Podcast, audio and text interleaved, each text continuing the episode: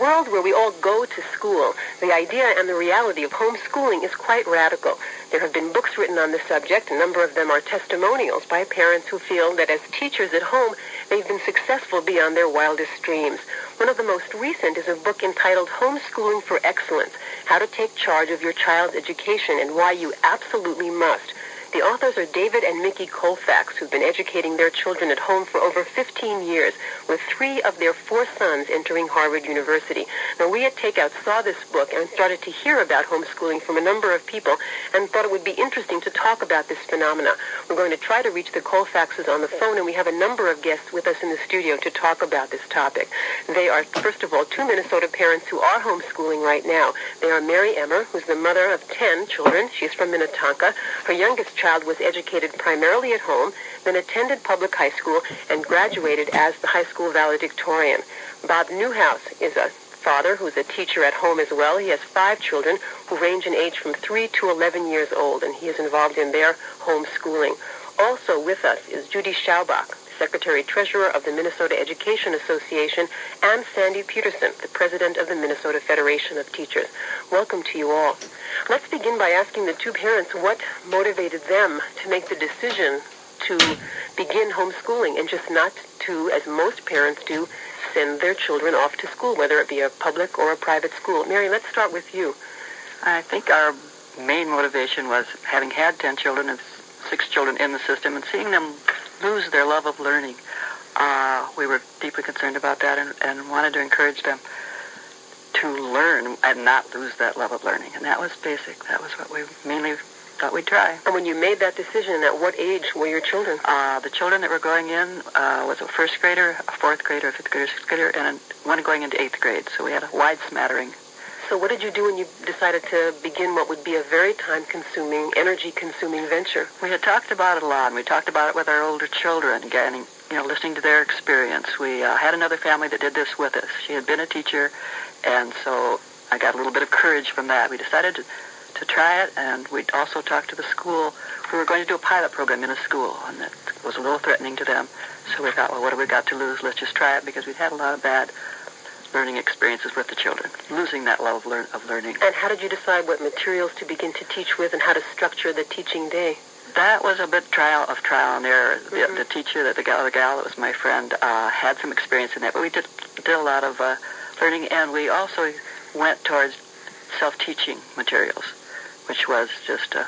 So you mean a child would sit down with a workbook and with right. a textbook and not need your supervision? Right, guidance and coming to us, but mm-hmm. not teaching at them and Mm-hmm. Bob Newhouse, when did you decide that you're a teacher and you made a decision to stay home and teach your own children?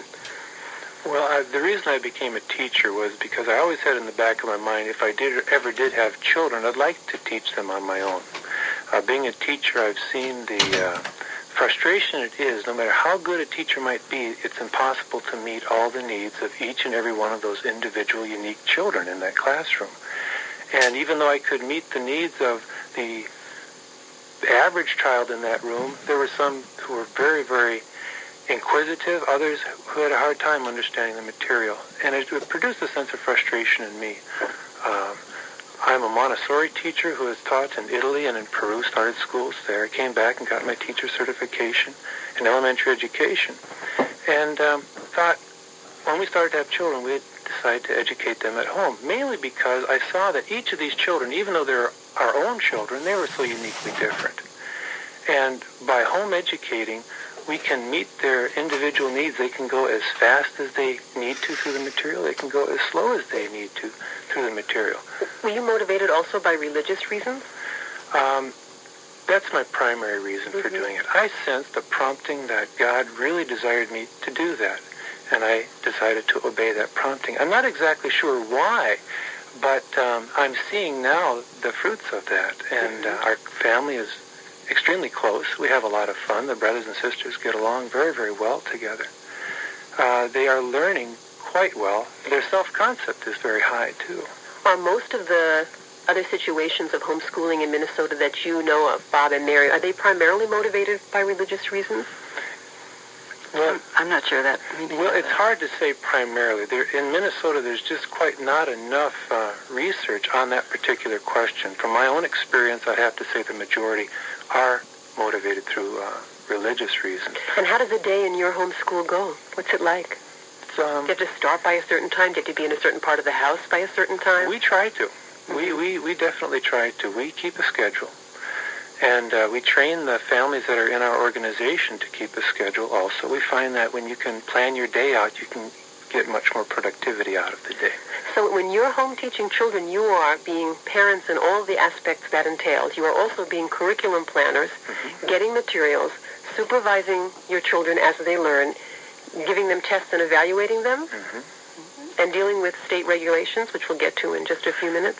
We um, we have an organization that's called Teaching Effective Academics and Character at Home. That's an acronym for TEACH, and uh, we have 11 certified teachers on staff that actually assist parents who feel a desire to do this, undertake this task, because it is a very difficult and complicated one, very time-consuming. It's Yeah, going to change your lifestyle. That's what I want to ask you Most about. definitely. But what we would like, what we do is we instruct and train and work with the, uh, the parents primarily. The children a little bit, but it's mostly the parents to assist them to over some of the common hurdles that home educators face. And therefore they're able to meet their goals quicker and better than oftentimes than uh, just through the trial and error method. Mary Emmer, how did your life at home, cha- your life change in general once you made this decision? It really changed for the better. It, it sounds spooky, like you're going to be this all, you know, encompassing thing, but it, actually it freed us. It, it helped family life. They weren't just structured out, you know, to come back in at for exhaustion and so forth. It was a freedom that was wonderful. In fact, if I was to write a book, I'd probably say Joy in the Morning because you didn't, everybody didn't bolt out to do this, whatever it was.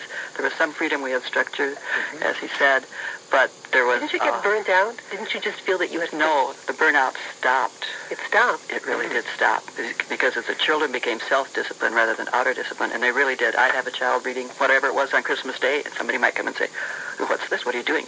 Uh, they chose more and more as we allowed them freedom. They chose more and more and went with it. Let's add um, David Colfax to our discussion, who's on the telephone with us now. He is the author, along with his wife, Mickey Colfax, of a book called Homeschooling for Excellence, How to Take Charge of Your Child's Education and Why You Absolutely Must. David Colfax, how was, what was your experience like with your four sons teaching them at home? Well, I think that uh, for the most part, I can only uh, say it was pretty much what the uh, other two people have said out there in Minnesota. Uh, we did not have a structured A situation. We didn't feel that it was necessary, so we perhaps differed there. But questions of burnout, questions of uh, creativity, questions of uh, motivation, and so forth were all resolved by the children uh, uh, over time, and uh, we found it a very uh, creative, dynamic. Well, you had a very special situation of being homesteading and living in a fairly isolated region, so that it was almost really inconvenient to figure out how to get your kids to school on a daily basis, right? Well, that and also the fact that uh, we were here with a uh, number of opportunities to learn as we went along. On the other hand, we didn't have the support of other parent groups. We didn't have uh, other homeschoolers that we could rely upon and so forth. So I think it kind of, there's a trade-off there. We had the isolation, which was a benefit. It was also something of a liability. hmm Do you think your children suffered from the isolation? Well, the isolation there was uh, more on a uh, hour-to-hour basis rather than on a day-to-day basis. They were they participated in easily as wide a range of social activities as uh, any kid growing up in America today. They uh, played football, soccer, formed a film society, went to fairs, showed animals in 4-H, and were good at all these things. hmm So you don't feel they missed out during the day by being with other children? But they didn't hang out at the mall. They didn't go down to the uh, gravel pit and drink beer. Uh, I know. Uh, and they didn't uh, spend a lot of time just wondering, what are we going to do next? They were very self-directed and uh, very efficient and had a lot of time to do the things that uh, they wanted to do. I think that was our main motivation for homeschooling was it gave the kids a chance to pursue their own interest at a rate they wanted to pursue it and uh, develop interest that they could never have done in school. Now you have a, a situation somewhat similar to Bob Newhouse, who's in the studio with us, because you and your wife both had been teachers and had uh, done extensive research in education. So you really weren't maybe uh, as much of a uh, free spirit out at a loss as Mary Emmer was. I mean, you weren't just starting out cold in a subject that you knew very little about. Well, we were starting out cold in the sense that, uh, you know, I taught graduate school and I, st- I taught statistics and sociology, and my wife taught high school. So when it came to these uh, four, five, six, eight-year-old kids, uh, we didn't have much more experience. I think our teaching experience and our experience as researchers in education in our previous life, as it were, uh, gave us the confidence to say uh, the schools are not going to intimidate us. Uh, we, we can do a better job, or at least we can try to do a better job. And in that sense, being a teacher or having some knowledge of the academic world, the educational world, gave us a kind of uh, freedom, authority, and confidence that a lot of parents don't have today. Mm-hmm. So let me ask all three of the parents here in our discussion: Would you recommend strongly to parents to be to try something like homeschooling? Well, my response to that would be is that if there are good public schools, there are good private schools, and if your child's doing well in the situation, if it's not broken, don't fix it. On the other hand, a lot of parents put up with a lot of nonsense and uh, make apologies and rationalizations are uh, rampant and so forth. And in that situation, we'd say at least try homeschool. Don't become committed to homeschooling, but uh, maybe uh, off for a, a, a few weeks off uh, get involved in your kids' education is basically our message. And we feel that homeschooling is about the most efficient way of becoming involved in your child's education. David, why don't you stay on the line with us? Let me just uh, ask that question of Bob Newhouse and Mary Emmer. Would you recommend homeschooling? I don't encourage homeschooling to anybody. In fact, when we give informational meetings, we I really put the test to them. I try to make it sound as unattractive as possible because I know the commitment level that it takes. But if parents are committed to do that and to oversee the education of their children, then by all means, let's give it a try. And give it an honest try. I mean, even if it gets difficult, which it more than likely will, keep hanging in there because there are lessons to be learned for everybody, including the parents. Let's bring uh, our two other participants here into the conversation. Judy Schaubach, who's the Secretary-Treasurer of the Minnesota Education Association, and Sandy Peterson, the President of the Minnesota Federation of Teachers. What is your response to, right off, to hearing a conversation like this? You represent people who are teaching in the school system. Sandy? Well, I feel very positive when whenever parents are involved in their schools, and I certainly would agree with our previous speaker that we would encourage parents to get more involved with their schools, to be active participants with teachers in schools. And we've heard from some successful parents who, who do have some training in and background in teaching.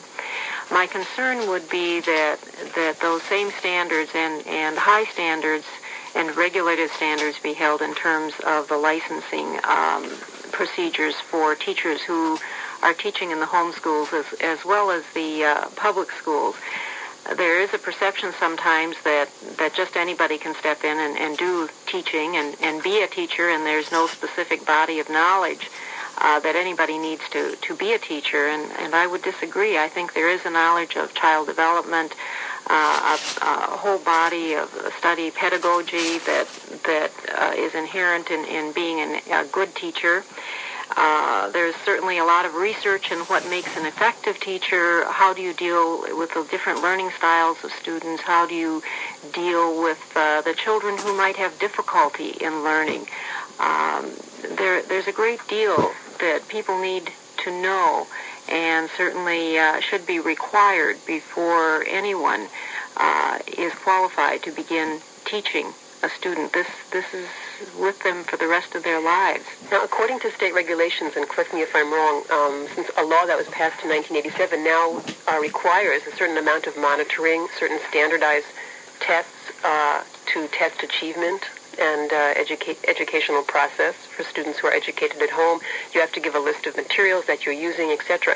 But does this legislature legislation also cover uh, by making certain uh, a list of certain requirements of the person doing the teaching, as Sandy suggested? I mean, can you teach a child at home, comply with all state regulations, but have no go under no scrutiny yourself? Is my question. Okay. um, particularly if you're teaching your own child. If you teach other children, then the requirements are a bit more stringent. But it doesn't require teacher licensure, even if you're teaching other people's children. And if you're teaching your own children at home, um, it does basically uh, there are no requirements. I believe in the last legislative session there was even an amendment that was proposed that we at least require a high school graduate, uh, high school diploma in order to educate your children at home, and that failed. So there is, is virtually no requirements, and that I think that is one of our big a, concerns. Right, there's a list of standards if you teach in the public or in a private school, but if you teach at home, they don't exist. That's right, and even the assessment that's given, uh, the overall, um, when you give the, the test, the overall ranking has to be at the 30th percentile before it's considered failure. And I guess that's a, a bit of a concern too, because we actually will have to allow someone to really fail and really get down to that level before anything happens. Um, Bob Newhouse, you're raising your hand. In opposition, I imagine. Well, there's just a concern that I have here in that uh, with all the research that is being uh, done, there has been uh, no research that has qualified that teacher accreditation uh, actually um, guarantees learner outcome. In fact, um, Dr. Sam Peavey, he was a professor at uh, College of Education, University of Louisville, and he's had extensive, uh, done extensive research in this, and actually he's a lifetime member of the NEA.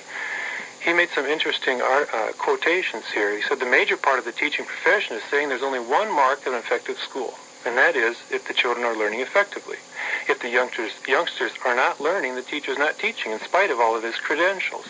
I think the greatest value of accreditation is to be able to say you're accredited. And simply, we're beginning to wonder how profound that value really is sometimes.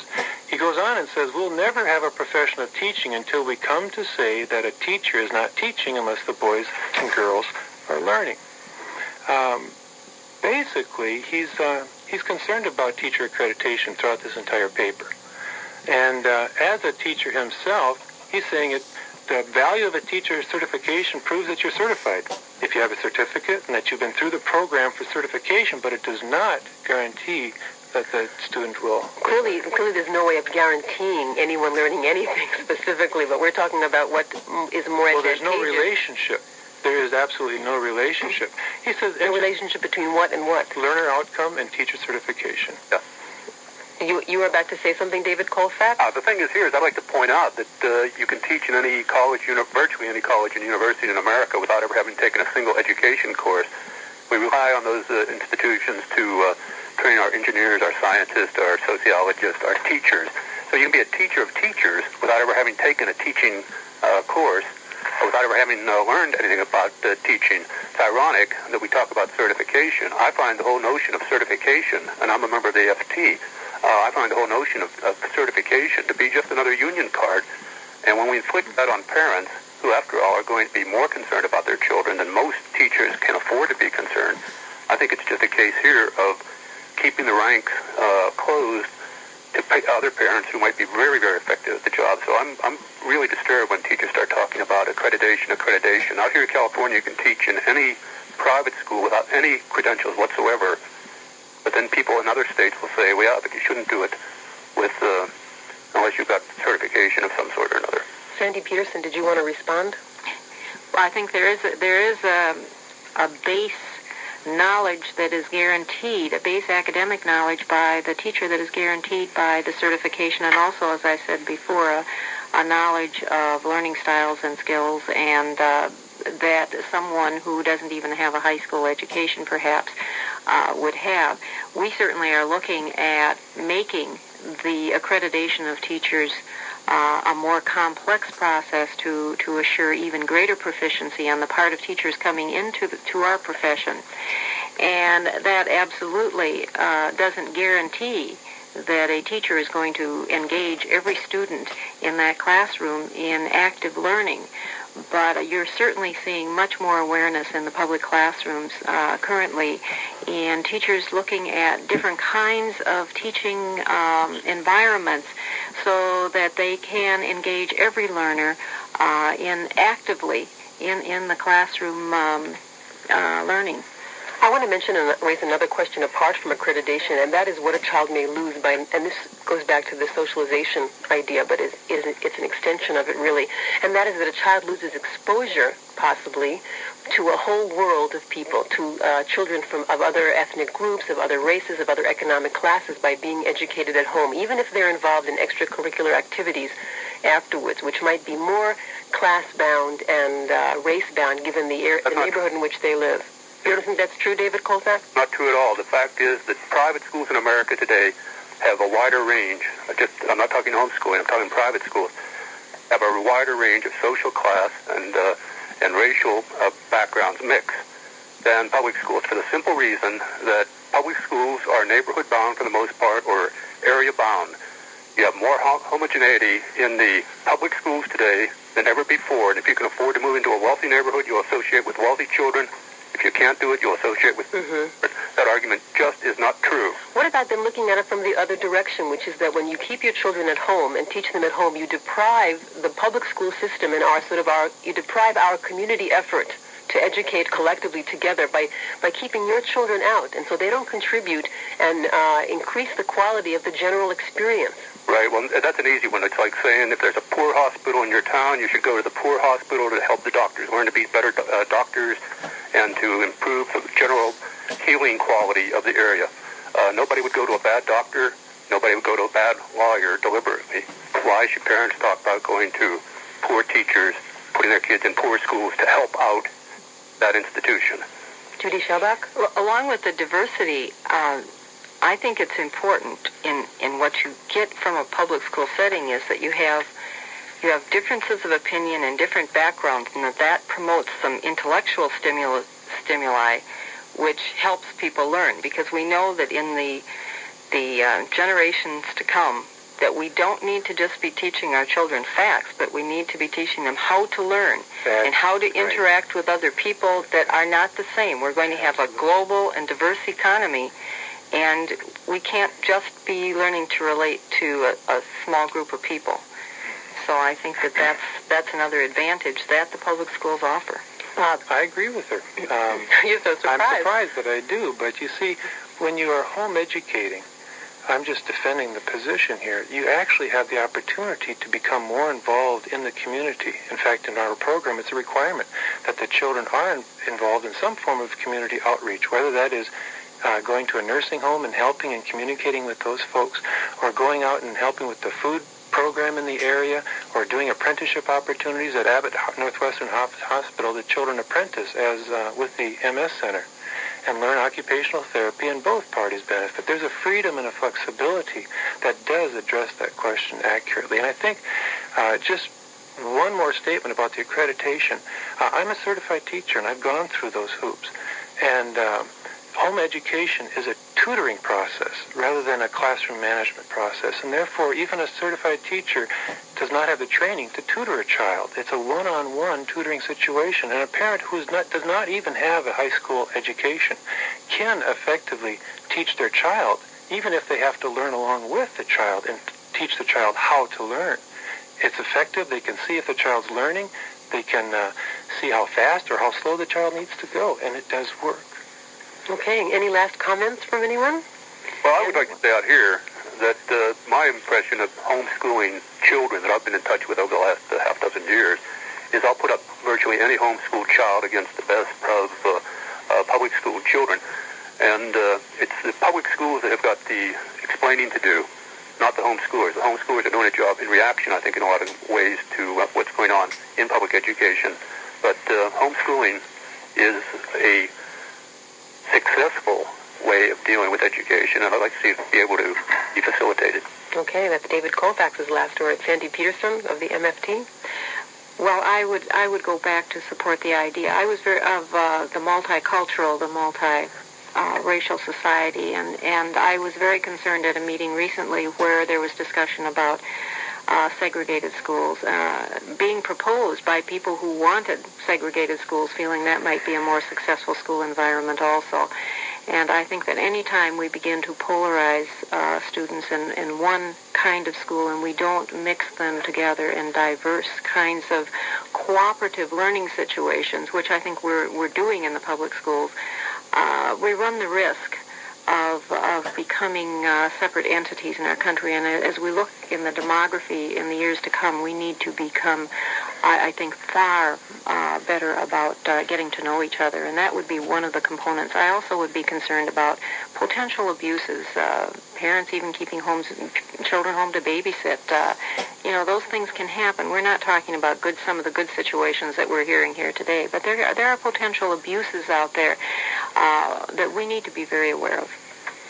Bob Newhouse, your last chance here. I think that our law in Minnesota is working. And the preamble to the law says basically that it's the parents who have the right and the responsibility to determine the means by which their children shall be educated. Uh, I do. I appreciate that home education is seen as an alternative, and I would not want to pit or compete against the home or the private or the public schools. I think they are doing as good a job as they can, and uh, and I uh, sympathize with them with the difficulties that they have. I do appreciate the alternative of being to educate my own children at home, uh, to teach them values that I think are important. Um, we are beginning to relate more with public schools already because of the law. I think we have a model law for the nation. Children are participating in French classes or shop classes at their, you know, if they choose to do that. And, and we're beginning to work as human beings together for the focus is our children. Are the children receiving a good education? Judy Schaubach? I guess the only comment I would have uh, maybe goes along with what Sandy said, and that is that one of my concerns about the law, the way it stands now, is that it doesn't really protect against the situations that may not be positive, uh, where people are keeping their children at home, they aren't qualified, they aren't providing that child with the opportunity that they should have in order to compete successfully in our society. And what obligation does the state have to making sure that they get the education that they need? It seems to me that there is a responsibility and an obligation to offer that child the kind of education they need. But they are being accountable to the superintendent. Okay. Mary Emmer, you've been very quiet throughout most of this discussion, so we'll give you the absolute last word. I guess I really believe in the importance of offering alternatives and not just that one extreme or the other is it, but that we should be looking into the various alternatives. Uh, Albert Shanker, who was the president of the American Federation of Teachers, talked about this looking into, not just judging it, but looking into the, the varieties of ways that we do learn. And, and I guess there's a report that says we touch about 20% well with the system we've got. That 75 or 80 are just not handling that well. Maybe some of these kids can learn some other ways, not just homeschooling, but some, some other ways, and we should be open to that. Okay. Thank you all very much for joining me in this discussion today. Mary Emmer and Bob Newhouse, who are parents who do teach their children and have taught their children at home, as well as David Colfax, who joined us by telephone. He and his wife, Mickey, co-authored the book Homeschooling for Excellence. Also joining us in the discussion today were Judy Schaubach, the Secretary-Treasurer of the Minnesota Education Association, and Sandy Peterson, the President of the Minnesota Federation of Teachers. Coming, just, coming up in just a few seconds, our resident metaphysician, Dr. Culture.